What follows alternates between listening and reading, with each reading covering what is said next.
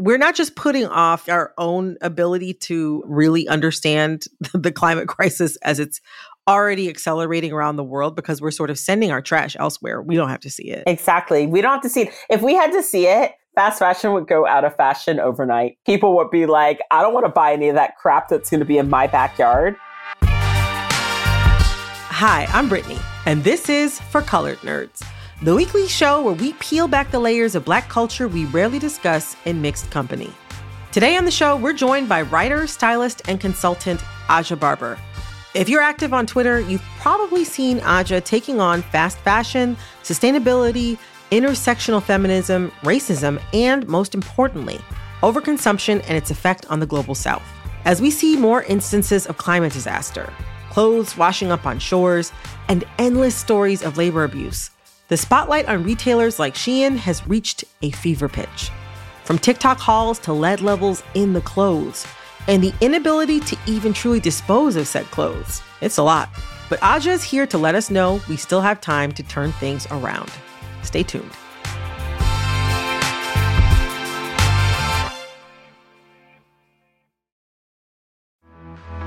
The designer event is now on at Bloomingdale's, and you don't want to miss it. Shop the most sought after handbags, shoes, and ready to wear from the top luxury designers, all at incredible savings. This sale only happens for a limited time online and in store. So head on over to Bloomingdale's today and shop the designer event. There are two things that are absolutely true Grandma loves you, and she would never say no to McDonald's. So treat yourself to a Grandma McFlurry with your order today. It's what Grandma would want. Ba da ba ba ba. At participating McDonald's for a limited time.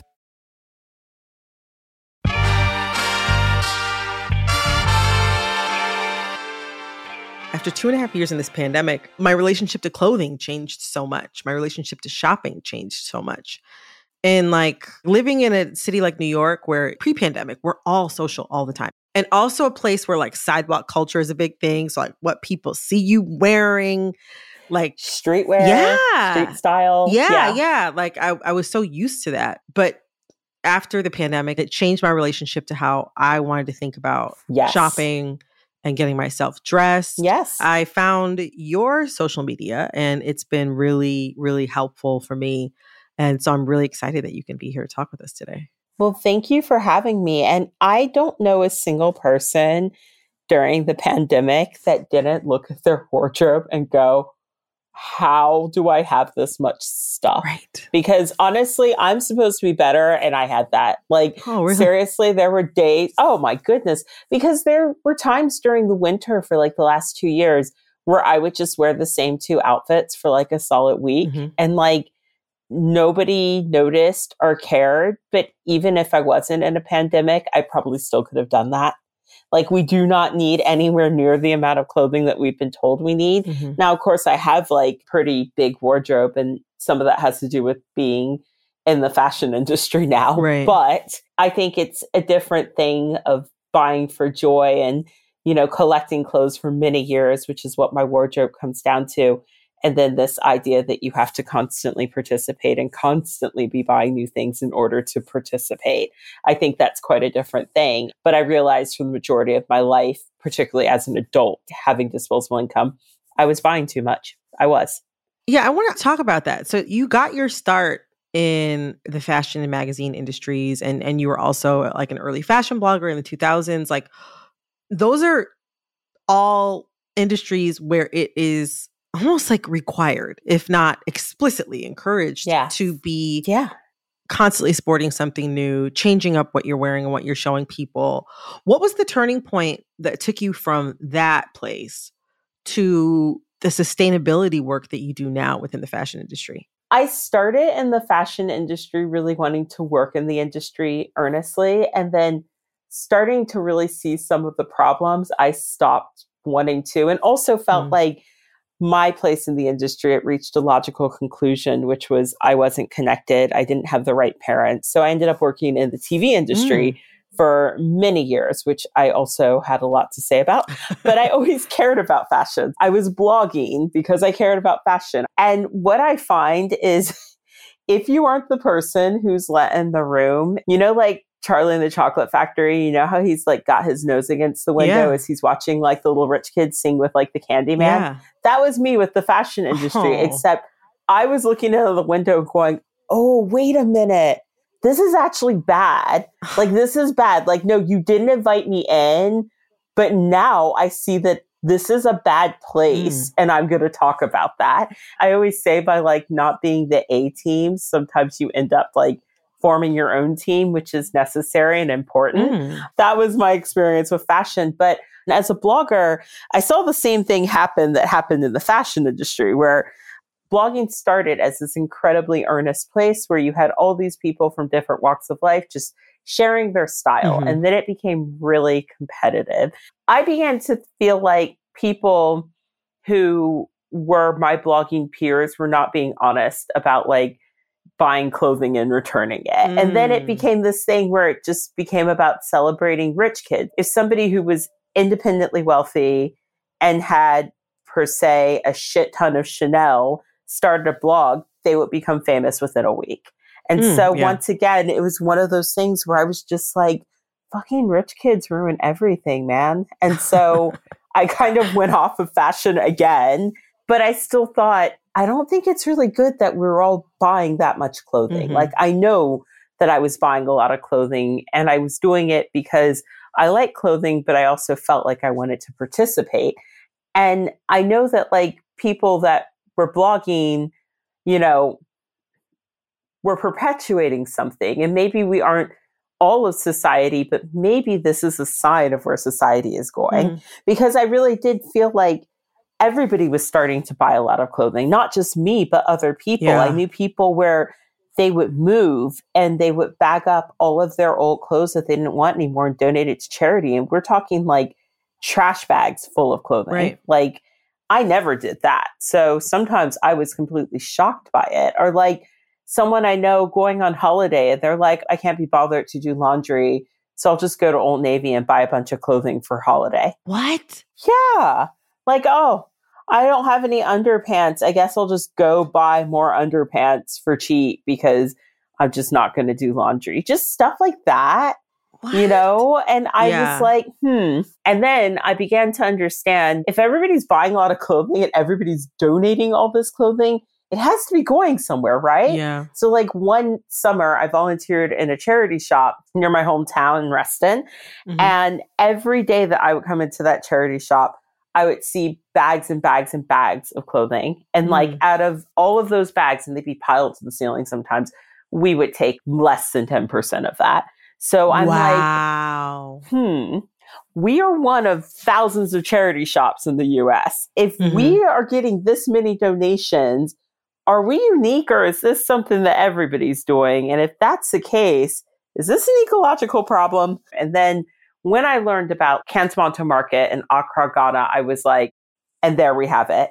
I knew that this was a bad thing. I knew I was somebody who in my 20s got a sewing machine and realized that sometimes it took me 10 hours to make a dress that was barely wearable, something that you would never sell to someone because it wasn't good. A Gordon Gartrell original, oh, basically. Oh, but I, I wear it and it would be like tattered, but I'd be like, I made it. and so I started thinking, okay, if it takes me 10 hours plus $30 in fabric to like make something that is barely wearable. Mm-hmm. How is it that that brand can churn out a much more complicated dress for $10?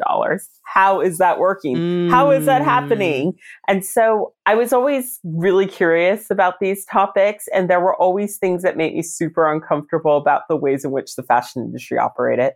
I want to talk about how you have like been using your platform and using that bird's eye view and all of your experience that you've gotten over the years throughout all these different aspects of the fashion industry. You basically put all of that together and you released a book. It's more than a book, it's really a call to arms called Consumed: The Need for Collective Change, Colonialism, Climate Change and Consumerism. Yeah, so Consumed is a call to action for people who are always wondering what is the deal with the fashion industry? It's like here's the deal. If you think that this isn't about race, it is. If you think that it isn't about feminism, mm. it is. Mm. You know, mm. people go, oh, everything's about race. But what people don't want to acknowledge is that today's modern fashion industry would not exist the way it is without two things chattel slavery mm. and colonialism. If we did not have the transatlantic slave trade, we wouldn't have today's fashion industry because what did that do? It kickstarted the Industrial Revolution, which right. allowed us to make clothing a lot faster. So when we learn about slavery in school, people really do not. And when I say people, I mean teachers who were being negligent in explaining the harshness and the terribleness of slavery. Mm-hmm. Nobody connects it to the fashion industry. We talk about cotton like it's this esoteric fabric, but in actuality, what was it making? It was making clothes, sails for ships, that sort of stuff, but clothes overall. And so when people say, oh, it's not about race, it absolutely is. It was built on that foundation. Colonialism in India was all about upheaving the cotton trade in India, which India was a superpower at the time. And the right. British knew that. And they wanted to mess with that. And they did. And so when people say, oh, well, you know, it's not about that, it is. And like, because it has that foundation of exploitation, that's why there's so much exploitation baked into the fashion industry today. It is just a repeated cycle of the foundation of this industry.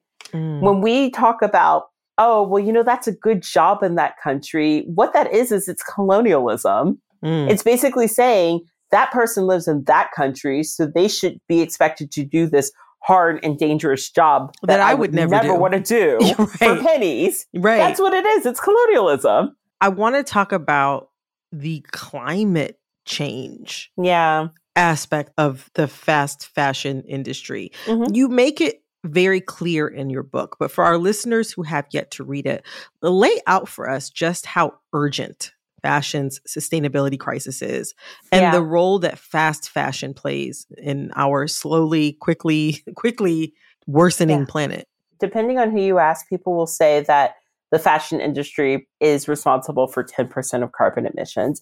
Some people say it's less, some people say it's more, Ooh. but at the end of the day, this industry is doing some damage. Like it's it's doing some damage. Yeah. But I focus on the overproduction aspect of things because mm. I think that's actually really fascinating. And when you get people understanding what that looks like and what overproduction does, mm-hmm. then all of a sudden people are like, oh, wait a minute. I don't know if I want to participate in this system anymore. So the best example I get is like, in the future, we're going to be facing water shortages, and we already are. There are people on our planet that do not have clean drinking water. We are very fortunate mm. to not be those people. There are people in the States that don't have clean drinking water. Hello, Hello. Flint, Michigan.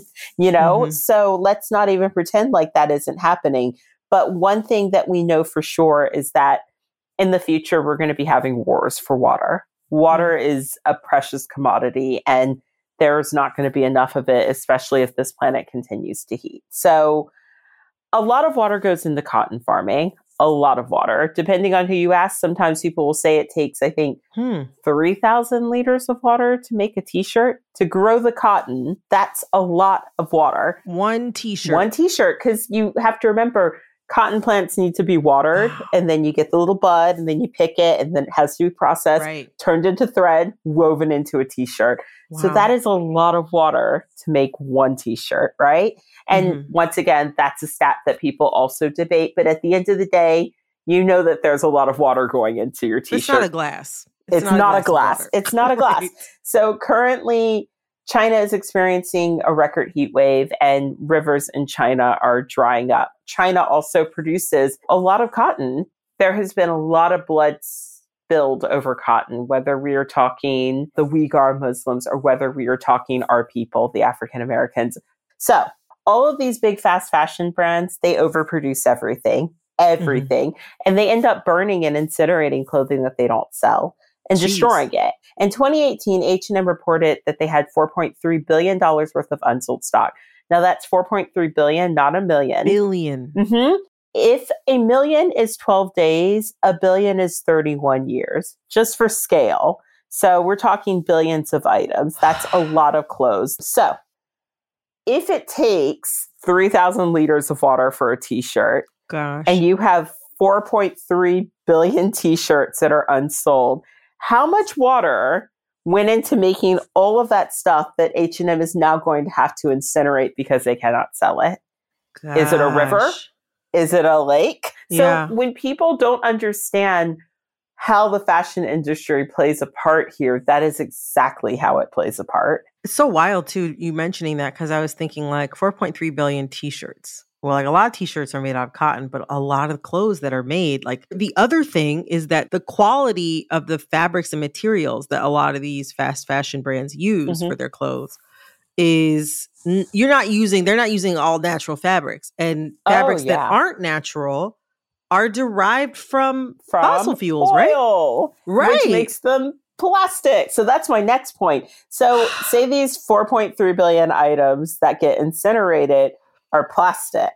Okay. So mm-hmm. one thing we know about polyfibers, so polyester, acrylic, spandex, a lot of workout wear, it's all plastic. It has a lot of different names, but if it's derived from a fossil fuel, it's a plastic item of clothing essentially. Now, one thing we know about plastics is they leak microfibers, right. which means that every time you wash that item, there's little fibers that are coming off that go into our water supply and get into our ocean.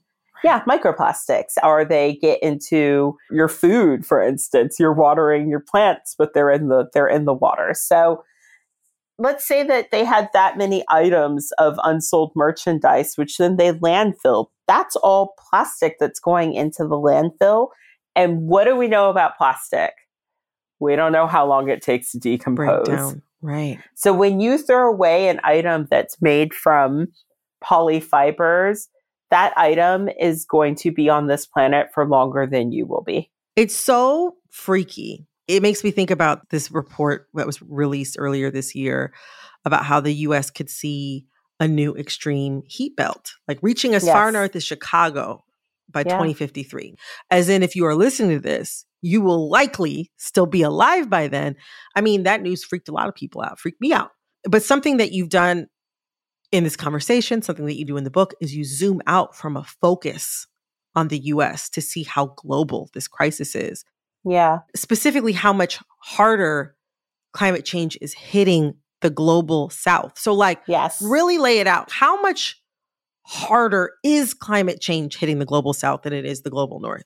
Kantamanto Market in Accra, they've had record breaking rain this year, which means that the market hasn't been open. Kantamanto Market is arguably one of the world's largest secondhand resellers, uh, and it's all clothing that we donate that gets dumped on the global south essentially. 15 million items enter the market every single week. Wow. Only 40% of that clothing is going to get sold, which means that the other 60% becomes waste. Wow. And that waste ends up in neighborhoods in Ghana. It ends up on the beach. It pollutes the water. It is an ecological crisis for someone else who has had nothing to do with that problem. Oh my gosh. Americans would be so mad if another country decided to dump all this trash on us and then told us that it was a donation and it was charitable. Oh my god. And They'd storm any available building with a rifle. any any available building. And it wouldn't even take January 6th to do it. People would be livid. And British people would too. Like the UK prides itself on like its national trust sites and its beaches. Well, not anymore thanks to the Tories. There's raw sewage on the beach lately. But if all of this clothing ended up being th- like just strewn across one of our prettiest beaches in the UK, people would riot in the street. But for some reason, because it's people in the global south, it's okay to do that to their environment. Mm. And that's a colonialist attitude as well, thinking that that sweater that you didn't need to buy that's 100% acrylic and suddenly bobbly, no longer good enough for you, that somebody in a warm climate is going to want that bobbly broken acrylic sweater that right. stopped looking good after three wears, essentially. So that's another colonialist attitude that I break down within my book.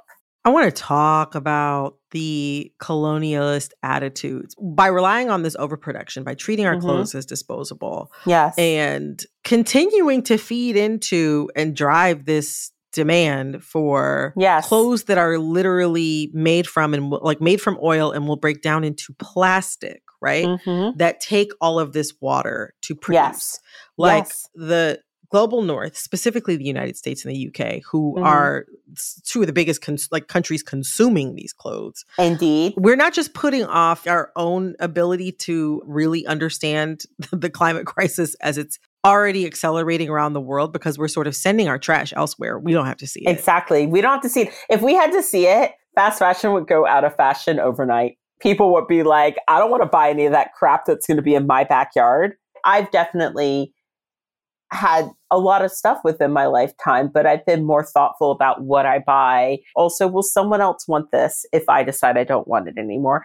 But right. have you ever thought about if you had to live with every item you've ever bought in your life, what that would look like? Scary thought. Right. It gives me like hives. Yeah. And that's what I also think about when I think about buying something in a store that I might not need. Like, right. Cause it, eventually it's gonna, it has to go somewhere. Like the planet is not this uh, like vast, unending resource. It has yeah. to end up somewhere. But it will end up in someone else's backyard. And another yeah. thing that makes this a race issue, the work of Dr. Robert Bullard, who is the father of the environmental justice movement, mm. basically proved that the US loves to put landfills and black neighborhoods. So mm. what I mm. want people to understand, particularly my black people, this system is killing us first. It's obviously hurting and harming people in Asia, mm-hmm. but it's hurting us as well. Buying something that is manufactured in not great places, that's not going to last you a long time, that you're not mm. going to like in a year, that's going to end up either in a landfill in another black person's backyard or mm. it's going to end up in the beach in Ghana, which is my ancestral home, and probably a lot of Black people who's listening to this ancestral home as well. So, like, you need to understand that, like, this is about us because at the end of the day, we're always the ones that get the shaft first. You are absolutely right about that.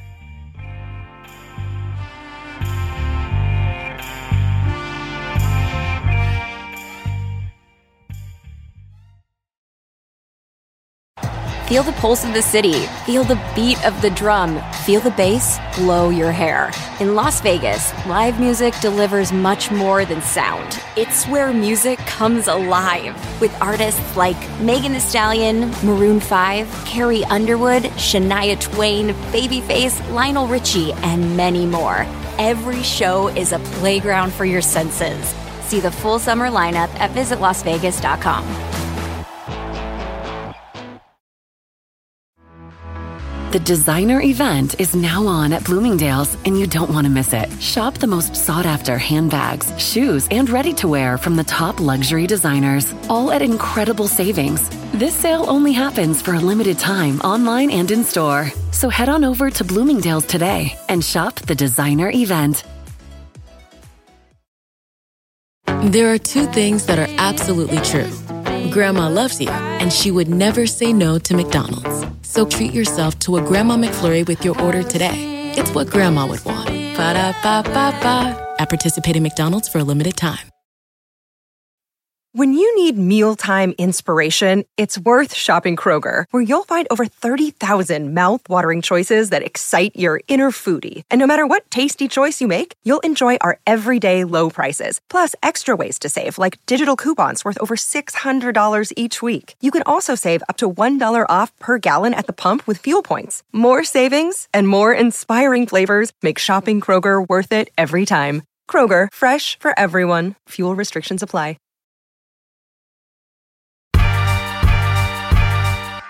We're discussing how the trash and how sort of the waste the disposable clothing that's generated from this industry ends up going somewhere where it's for many people quote unquote out of sight out of mind the production happens in the same way like in yeah. addition to the climate crisis affecting the global south that many of us don't really see like that, see up close every day. The We're fashion, about to see it up close and personal real soon. Like, I think that's going to catch up with us really quickly. I mean, I think like these heat waves, these heat waves, mm-hmm. we keep calling them heat waves, which is like, yeah. But the fast fashion industry has so many issues with labor abuses, and the people who are being yes abused are of the global south from Asia, South America, of exactly. the Middle East, um, oh, Eastern Europe, Africa. they have their eye on Africa. Like Ethiopia is being scouted. So what the fashion industry does is, I, and I've seen this happen so much in my lifetime, finds a place outside of the US, outside of the UK, where you can abuse people. So you go to China and then you've got people working, making 15 cents an hour doing sweatshop labor. But mm. then they want to organize. And you go, oh crap, we can't let them organize. So then you move everything to Vietnam. So mm. then they get the same, we need to organize. And then you go, crap. And then you go to Bangladesh and it just gets cheaper and cheaper and cheaper. And the minute people start to get really like fed up with the system, it finds another place. And currently they have their eye on Ethiopia. Gosh. The other thing I think about is like, you know, you talk about like, um, people wanting to organize and then suddenly it's like let's pick up our business and go and go elsewhere yes. in addition to like wage theft people being severely underpaid, working in dangerous environments, people being beat in the streets for like wanting to protest their employer. Right. Right. Uh, and factories burning down, factories collapsing and killing thousands of people. Rana Plaza 2013. Gosh. In addition to all of those things, I also can't help but think about that recent story about how scientists discovered that some items of Shein clothing contained as much as 20 times the amount of lead that the Canadian authorities have deemed safe for clothing. And some of these some of these items of clothing were children's clothes. Like that's an issue for the wearer, of course. But what about the people who are being exposed to that lead in those factories every day? Exactly. And there was also a recent one on TikTok where a woman had bought like nail polish from Shein, gold flakes, and when yeah. she put them on her nails, it like changed the color of her hands and like she was having problems with her hands. Like after the lead story came out, you know, I said I, I worry about it because they sell a lot of beauty products. They sell things like bath bombs and whatnot. And there was no mm. ingredient list at all on the website. None. Wow. They'll say wow. like fragrance and essential oils, but like I think it takes more than that to make a bath bomb. And like, yeah. if I can't get an ingredient breakdown list, then like, you shouldn't be putting that anywhere near your your your parts basically yeah i mean and and kind of a throwback to your earlier point if they don't care about the people who are making these things exactly exactly why would they care about you exactly that's it a lot of people are somewhat aware, right, mm-hmm. of these things. At the very least, somewhat aware of these things. But they say that shopping fast fashion brands for them is about fighting quote unquote affordable clothes. What do you think about that term, affordable? I think affordable depends on who you ask, but I also think the majority of the world can't afford to participate in this system, right? We mm. have to acknowledge that it is a luxury to be able to buy trendy clothes to be on trend. Like that's it. Mm. The majority of the people who make your clothing cannot afford to buy the clothing because of the wage theft and exploitation. They do not get to participate in buying and wearing trendy clothes. We do. I think people have a hard time separating needs from wants in this conversation. And we got to get better at it because all we're doing is lying to ourselves and speeding up the climate crisis coming to get us all and making a bunch of assholes richer who shouldn't be rich. there are a lot of billionaires at the top of the system and the family that owns H&M, five billionaires in that family. Five. Five separate. Uh, billionaires. But yes, okay. mm-hmm, five separate billionaires okay. in the family. Uh, the Waltons, who own Walmart, richest family in America. And Sam's Club, right? The guy that owns Zara, at one point in time, he was the richest man in the world. His daughter is also a billionaire. And when people say that fast fashion exists because of poor people, you need to understand every one of us is buying fast fashion. Mm. And every mm. one of us, most of us have participated within these systems, and we are not all poor. But additionally, poor people can't make a billionaire. When you look at the wealth that people that are mm. working class and working poor have in America, right. and accounts for only 3% of America's wealth. That doesn't build a billionaire, but middle right. class people and upper class people going on fast fashion hauls, that does. That's a very, very, very good point. Because also, too, like affordability is like a myth uh, with fast fashion. I think it's totally a myth. But like yeah. beyond the quote unquote affordability, people are still driven to consume. knowing all yes. the things that we know, we continue to participate.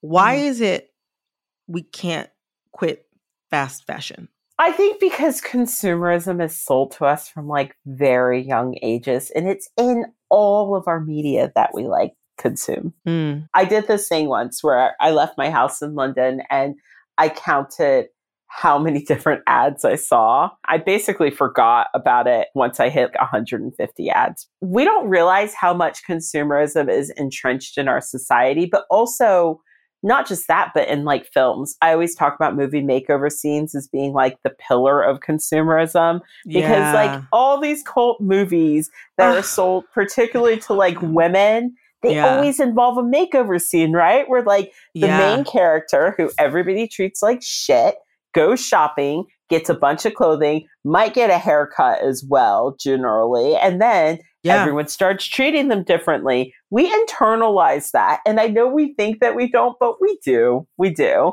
And that's why our solution to everything is shopping, you know? Yeah. Speaking more about like the emotional impact of shopping, the emotional impact of clothing. For many people, it could be an emotional experience just to find something that fits.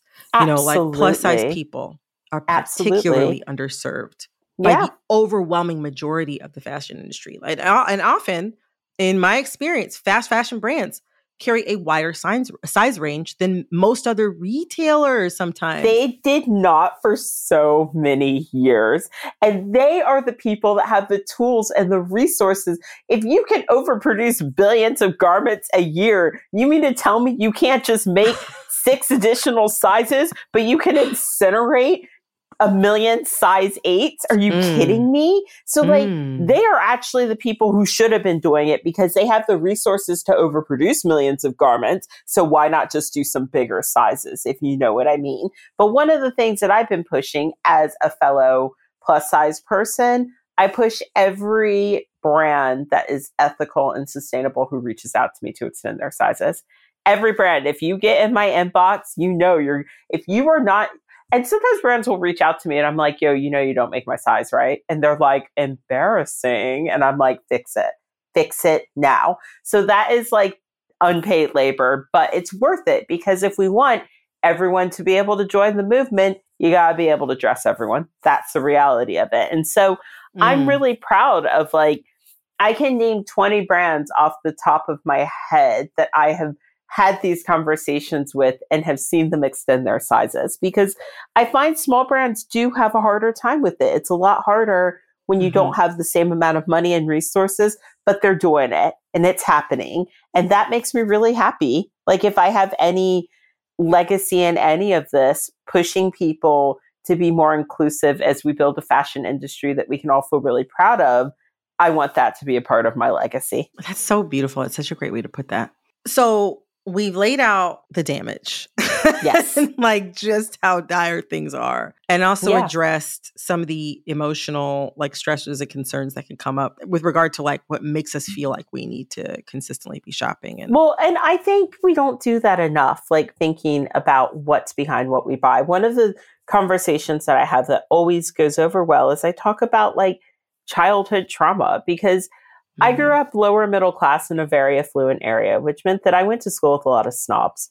And I mm. wasn't invited to a lot of people's birthday parties, and I wasn't treated very nicely by a lot of my peers. I also went to a very white school, and there were not a lot of black kids there. Mm. So I grew up feeling pretty left out of shit. And sometimes I thought that if I had that t shirt from the Gap where everyone was shopping at that time, then maybe they would be nicer to me. Mm. Or if I had a sweatshirt from the limited, then maybe they would let me sit at their lunch table. And that sort of thinking made me the perfect fast fashion consumer. Then I had to sort of sit with myself as a adult at a big old age and be like, who is going to make fun of you if you wear that dress two days in a row? Who? Mm. Who? No one. No. And being able to interrogate that freed me so much the more we can interrogate that, the happier we're going to be. And the happier our wallets and bank accounts will be as well. That's such a good point. And so many people feel that. I felt that. Yeah. What is outside of fast fashion? I've seen people use the term slow fashion, but even still, like yes. that feels very nebulous. I would say the first thing I would tell people to do is stop buying so much. You're probably buying too much clothing. And when mm. you are also participating in the micro trend cycle, you never actually figure out what your style is because your style is being dictated by that trend cycle. Mm. The next thing I tell people, figure out your personal style. Because when you actually get to a point where you have figured out your personal style and you feel really happy about it, you can walk mm-hmm. into a store that is chock a block full of crap, look around and go, there is nothing for me here. That's mm. a great way to mm. save money. when you think about like the intentionality with which you have to not even it's not even just like shopping intentionally it's just like because it because it, it, goes beyond shopping like as you mentioned n- not shopping but also caring for your clothes i still have some of the fast fashion things that i had back when i was younger yeah it was much better quality then it was better quality but like when you think about like not shopping as much and then mm-hmm. when you're mm-hmm. not shopping you're having to examine your emotions around shopping and then when you do need something you have to do research and figure out what's the most ethical or sustainable way that you can obtain the thing that you need, whether that's resale.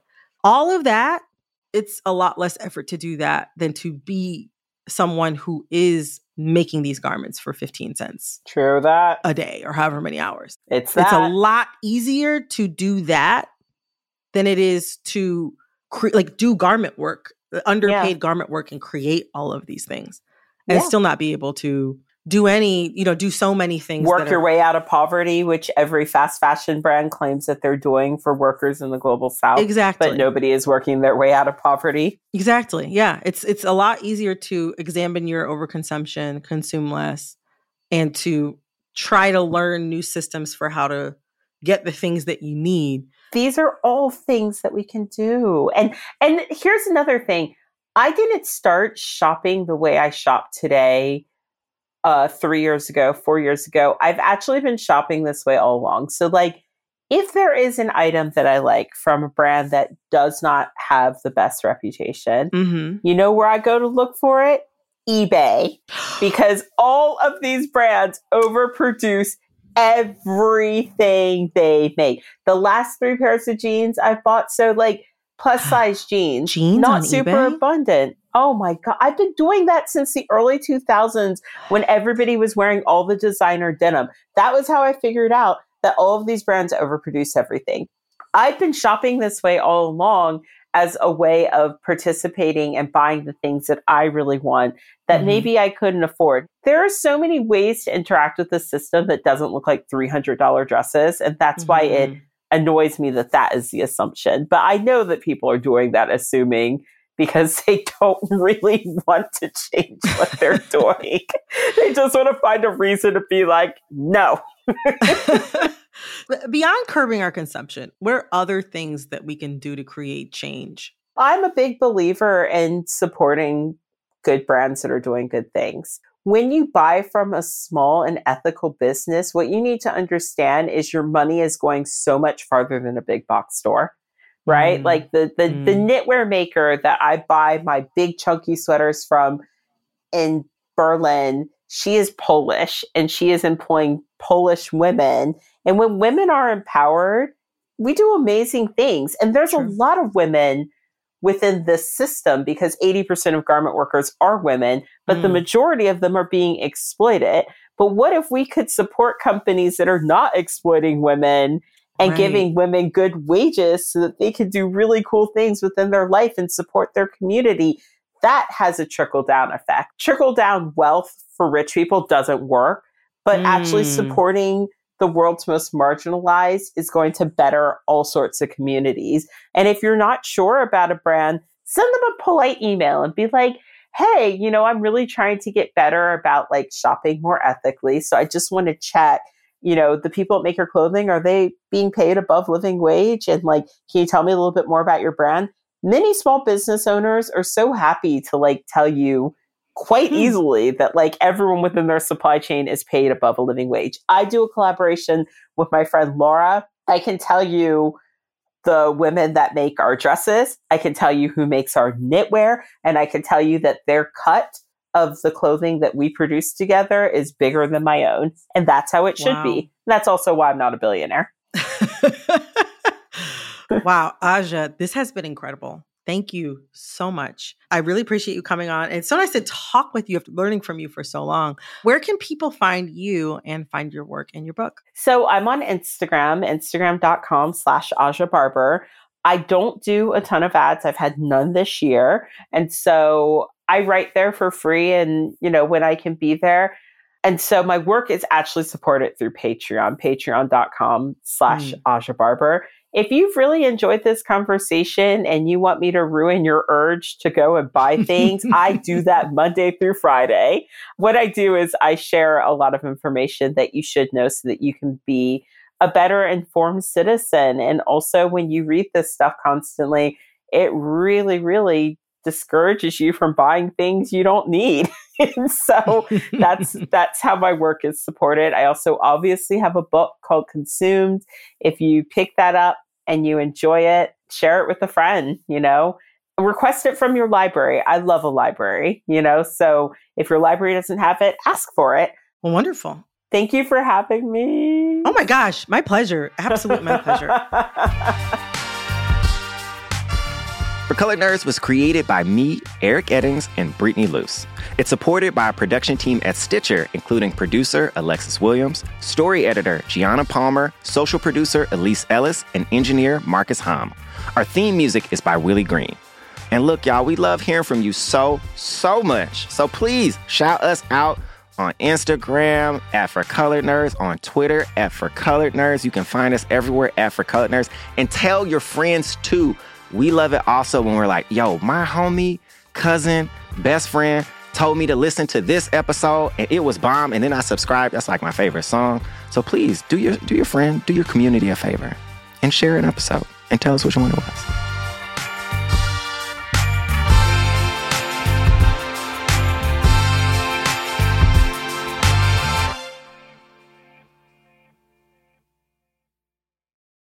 Treat dad to the good stuff at Nordstrom Rack and save big. Father's Day is Sunday, June 16th, and Nordstrom Rack's got gifts dad will love, up to 60% off. Shirts, activewear, watches, cologne, denim, and more. Find amazing deals on Tommy Bahama, Cole Haan, Original Penguin, and Vince. Great brands, great prices. So get to your Nordstrom Rack store now and make dad's day with gifts up to 60% off.